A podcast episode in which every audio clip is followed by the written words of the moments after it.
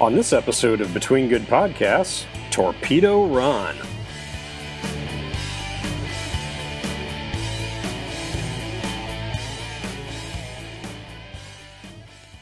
Hey, welcome to Between Good Podcasts, episode forty-one. This is your host, Mark. And Jacob.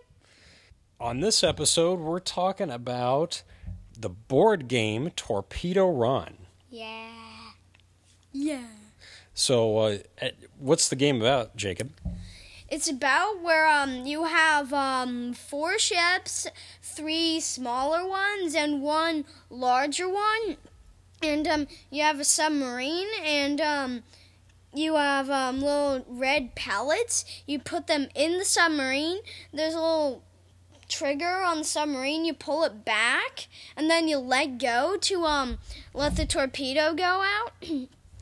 And um, if it hits the little hole, so the um so um a little um thing that's not completely attached to the um boats pops out. Um. It's reattachable. Um, it pops out, and um, that boat is destroyed unless it's one of the big ones. Then you have to hit it six times, I believe. Five times. Five times. Yeah. So this was a game that I got when I was probably twelve or thirteen, so a long time ago. But it's it's got this awesome big board on it. It's about, I want to say, like six feet long and three feet wide. So it's really huge. We play on our dining room table. And then, like Jacob said, you shoot these little red discs. You take turns uh, shooting each one. So the boats have these little rubber bands on the inside of them.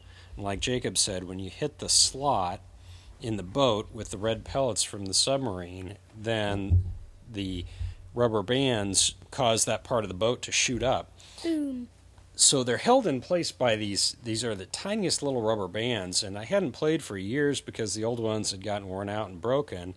I didn't know where I could get new ones, but it turns out that my wife Kim's ponytail holders are the exact size to where I can use those to string those up, and they stay nice and tight so you get a big explosion when you hit the boats. So now we've restrung all of them at least a couple of times. We only, yeah. we only yeah. break out the game two or three times a year, but yeah. It takes a long time to get it set up the first time, but the boys, both Jacob and Luke, played it this weekend, and I think you had a really good time. So have you ever heard or seen of any other games like this? No.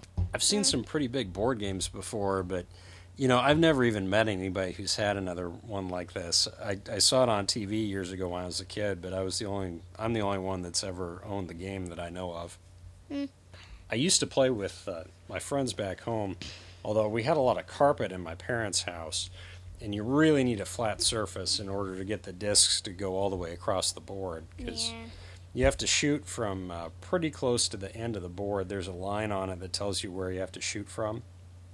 Mm-hmm. So, and it's got to go across two places where the board bends. So if you don't get it flat, then the discs are never going to hit the slots in the bottom of the boat. Yeah. The boats themselves are, like Jacob said, the little ones are probably about six inches long, but the big one, the battleship, it's like, you know, probably eighteen inches long, so it has those five dun, slots. Dun, dun. Oh. And you can play in different ways. You can... shoot them one shot at a time back and forth, although that makes it kind of hard to aim. The way we usually do it is you load up five shots, and then you shoot five, and then the other, your opponent shoots five. Or the other mm-hmm. way you can do it is you can just load them up and shoot as fast as you can, and whoever runs out of discs or blows up all the enemy boats first wins. Yeah. So... we'd been playing a lot of video games this weekend when we got this game out. Mm-hmm. And I wanted to play an actual board game just because we yeah. hadn't done that in a while. And yeah. our youngest, Caitlin, was kind of underfoot, and I didn't didn't want to be playing video games while she was awake. So we got out yeah. the board game, and while she was running around, then we could play the game, and she was having fun, and we were having fun. Yeah. That's pretty much it. Uh, I would tell you to go out and get one of your own, but I have no idea where you can buy them since the game is like twenty-five years old. Who knows? Probably more. Yeah, maybe an antique store or something like that. All right. Well, that wraps it up for this episode. Go on over to between good podcasts dot podomatic dot com or over to uh, iTunes. Check us out on either one of those.